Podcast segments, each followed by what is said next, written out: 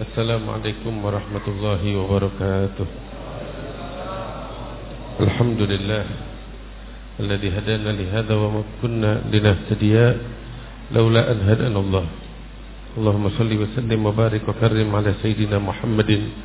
مفتاح باب رحمة الله عدد ما في علم الله صلاة وسلاما دائمين بدوام ملك الله وعلى آله وصحبه ومن والاه أما بعد الحمد لله. Para habaib, para kiai, para asatidah berkhusus guru kita Da'ilallah Al-Habib Ali bin Abdurrahman bin Muhammad bin Ali bin Abdurrahman Al-Habsyi yang mudah-mudahan diberikan kesehatan dan keberkahan oleh Allah Subhanahu wa taala. Hadirin wal hadirat yang dimuliakan oleh Allah Subhanahu wa taala. Al-Habib Abdullah bin Ali Al-Haddad di dalam kitab Nasihat Diniyahnya masih tetap membahas tentang hati. Begitu panjang pembahasan tentang hati dan memang hati adalah inti daripada segalanya. Nabi sallallahu alaihi wasallam mengatakan ala inna fil jasadi mudghah idza salahat salaha al jasadu kullu wa idza fasadat fasada al jasadu kullu ala wa al galam. Di dalam tubuh kita ini ada segumpal daging. Apabila dia baik, maka seluruh tubuh kita, diri kita semuanya akan baik. Tetapi kalau dia buruk, semuanya akan buruk. Dan itu adalah hati kata Nabi besar Muhammad sallallahu alaihi wasallam. Tadi disebutkan Sayyidina Ali bin Abi Talib, beliau mengatakan innalillahi fil ardi aniyah ala wahyal qulub. Di muka bumi ini Allah Subhanahu wa taala memiliki wadah-wadah. Apa itu? Hatinya kaum mukminin. Orang-orang beriman, hati mereka itu adalah wadah bagi curahan anugerah Allah Subhanahu wa taala. Terus Sayyidina Ali bin Abi Talib menjelaskan dari semua hati kaum mukminin itu yang paling baik, yang paling afdal adalah yang paling murni keyakinannya. Apa maksudnya murni keyakinannya? Tidak terkontaminasi keimanannya kepada Allah Subhanahu wa taala. Tidak terkontaminasi, tidak ada cacat, tidak ada titik kotoran di dalam keimanannya kepada Allah dan keyakinannya. Dan juga yang paling mulia dari hati-hati tersebut adalah yang paling kokoh di dalam berpegang teguh kepada agama ini dan di dalam menjalankan agama Allah Subhanahu wa taala. Dan di antara hati-hati tersebut yang paling mulia di sisi Allah adalah yang paling lembut kepada kaum mukminin satu sama lain. Dan inilah yang disebutkan oleh Allah Taala ketika menyebutkan tentang sifatnya para sahabat Rasulullah Sallallahu Alaihi Wasallam orang-orang yang senantiasa bersama Nabi besar Muhammad Sallallahu Alaihi Wasallam.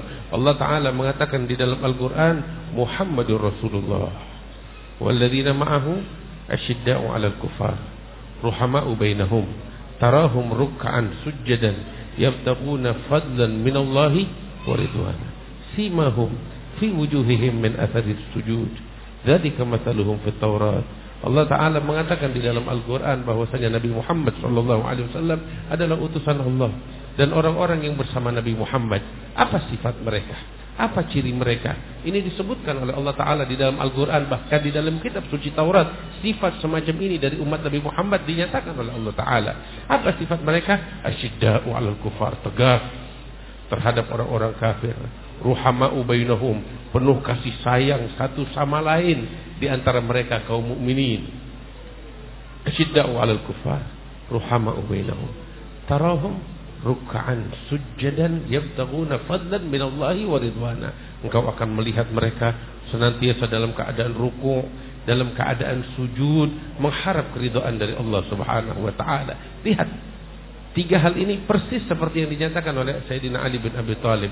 Hati yang paling mulia di sisi Allah adalah yang paling murni. Itu dia. Diterjemahkan dengan ruku dan sujud mereka mengharap keridhaan Allah Subhanahu wa taala. Ya.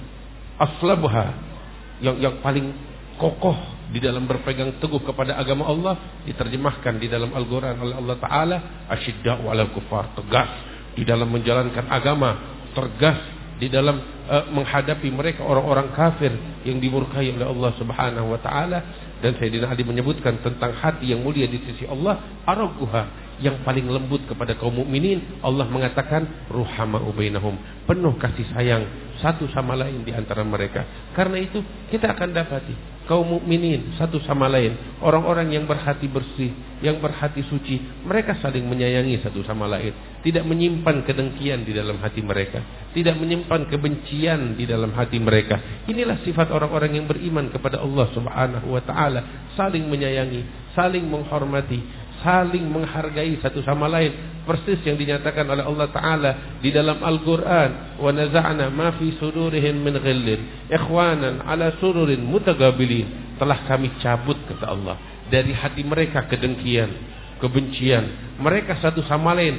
Bagaikan saudara-saudara yang saling berhadap-hadapan satu sama lain kata Allah Subhanahu wa taala. Beginilah sifat orang-orang beriman kepada Allah Subhanahu wa taala. Sayyidina Ali bin Abi Thalib beliau katakan bahwasanya aku dan Zubair bin Al-Awwam wa Talha bin Ubaidillah kami bertiga ini persis seperti yang dinyatakan oleh Allah taala di dalam Al-Qur'an. wa naza'na ma fi sudurihim min ghillin ikhwanan ala sururin mutagabilin kata Sayyidina Ali kami bertiga ini siapa? Ali bin Abi Thalib Az-Zubair bin Al-Awwam wa Talha bin Ubaidillah. Kami bertiga ini adalah orang-orang yang dinyatakan oleh Allah dalam Al-Qur'an sungguh telah kami cabut dari hati mereka kedengkian. Mereka adalah saudara-saudara yang saling menyayangi yang saling mengasihi satu sama lain sebagaimana dinyatakan oleh Allah taala begini keadaan orang-orang beriman hadirin yang dimuliakan Allah. Karena itu kita sucikan hati kita, bersihkan hati kita. Kesucian hati bagaimana bisa didapat? Tadi kita dengar dari guru-guru kita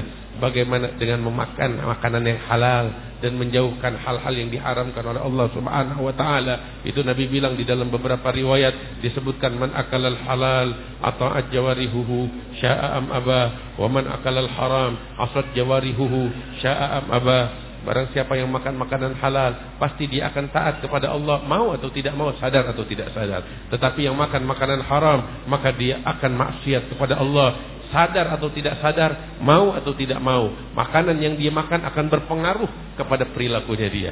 Jaga hati kita dengan menjaga makanan kita. Jangan ada yang masuk ke dalam perut kita melainkan makanan yang dihalalkan oleh Allah Subhanahu wa taala. Itu salah satu cara untuk mensucikan hati kita sebagaimana yang diperintahkan oleh Allah Subhanahu wa taala. Juga di antara caranya adalah dengan kita banyak berzikir kepada Allah Subhanahu wa taala dan zikir bukan hanya sekedar komat kami pamit mulut, tetapi zikir kepada Allah Subhanahu wa taala adalah kita memahami apa yang kita baca, kita merenungkan, kita tunduk patuh kepada Allah. Apa yang kita baca, yang kita nyatakan di dalam zikir kita itu pada hakikatnya adalah ikrar setia kita kepada Allah Subhanahu wa taala. Ketika kita menyatakan subhanallah, maha suci Allah, kita mengakui kesucian Allah, keagungan Allah Subhanahu wa taala. Ketika kita menyatakan Allahu akbar, Allah maha besar, Bukan hanya sekedar komat kamit yang ada di mulut kita, tetapi kita menyatakan pernyataan kita kepada Allah, jujur kepada Allah Subhanahu wa taala bahwasanya tidak ada di dalam hati kita yang lebih agung, yang lebih besar daripada Allah Subhanahu wa taala. Ketika kita menyatakan Allahu Akbar, artinya di hati kita dunia kecil, jabatan kecil, uang kecil, ego kita kecil, diri kita nggak ada harganya. Yang paling agung, yang paling besar adalah Allah Subhanahu wa taala. Yang agung adalah syariat Allah, yang agung adalah Nabi Muhammad sallallahu alaihi wasallam. Itulah ketika kita menyatakan Allahu Akbar, ketika kita mengucap berzikir dengan bertakbir kepada Allah bukan hanya sekedar komat kamit di mulut yang kita tidak pahami artinya, yang hanya ucapan spontanitas, tidak, tetapi kita ucapkan, kita pahami artinya kita sadari maknanya. Dari dalam lubuk hati kita yang paling dalam. Dan kita jalankan konsekuensi dari apa yang kita nyatakan itu. Ketika kita menyatakan Allahu Akbar. Baru berpengaruh. Baru akan mensucikan hati dan sanubari kita. Zikir kepada Allah Subhanahu wa taala. Demikian zikir-zikir yang lainnya. Demikian halnya dengan Al-Qur'an yang kita baca. Bukan hanya sekedar rutinitas yang kita baca. Tetapi fahami artinya jalankan apa yang ada di dalamnya maka akan berpengaruh di dalam kesucian hati dan sanubari kita. Dan ketika hati kita suci insya Allah kita dapat keberkahan dari Allah. Hidup kita bahagia di dunia dan di akhirat. Allah Ta'ala bilang di dalam Al-Quran wala tukhzini yawma yub'atun la yanfa'u malun wala banun illa man atallaha biqalbin salim. Keselamatan di hari kiamat. Dengan apa?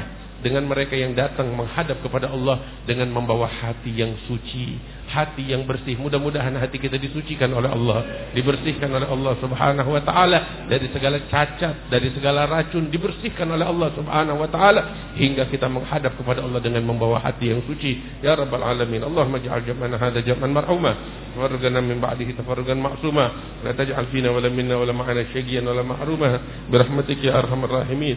Sallallahu ala sayyidina Muhammad wa alihi wasallam. Walhamdulillahi rabbil alamin. Assalamualaikum warahmatullahi wabarakatuh.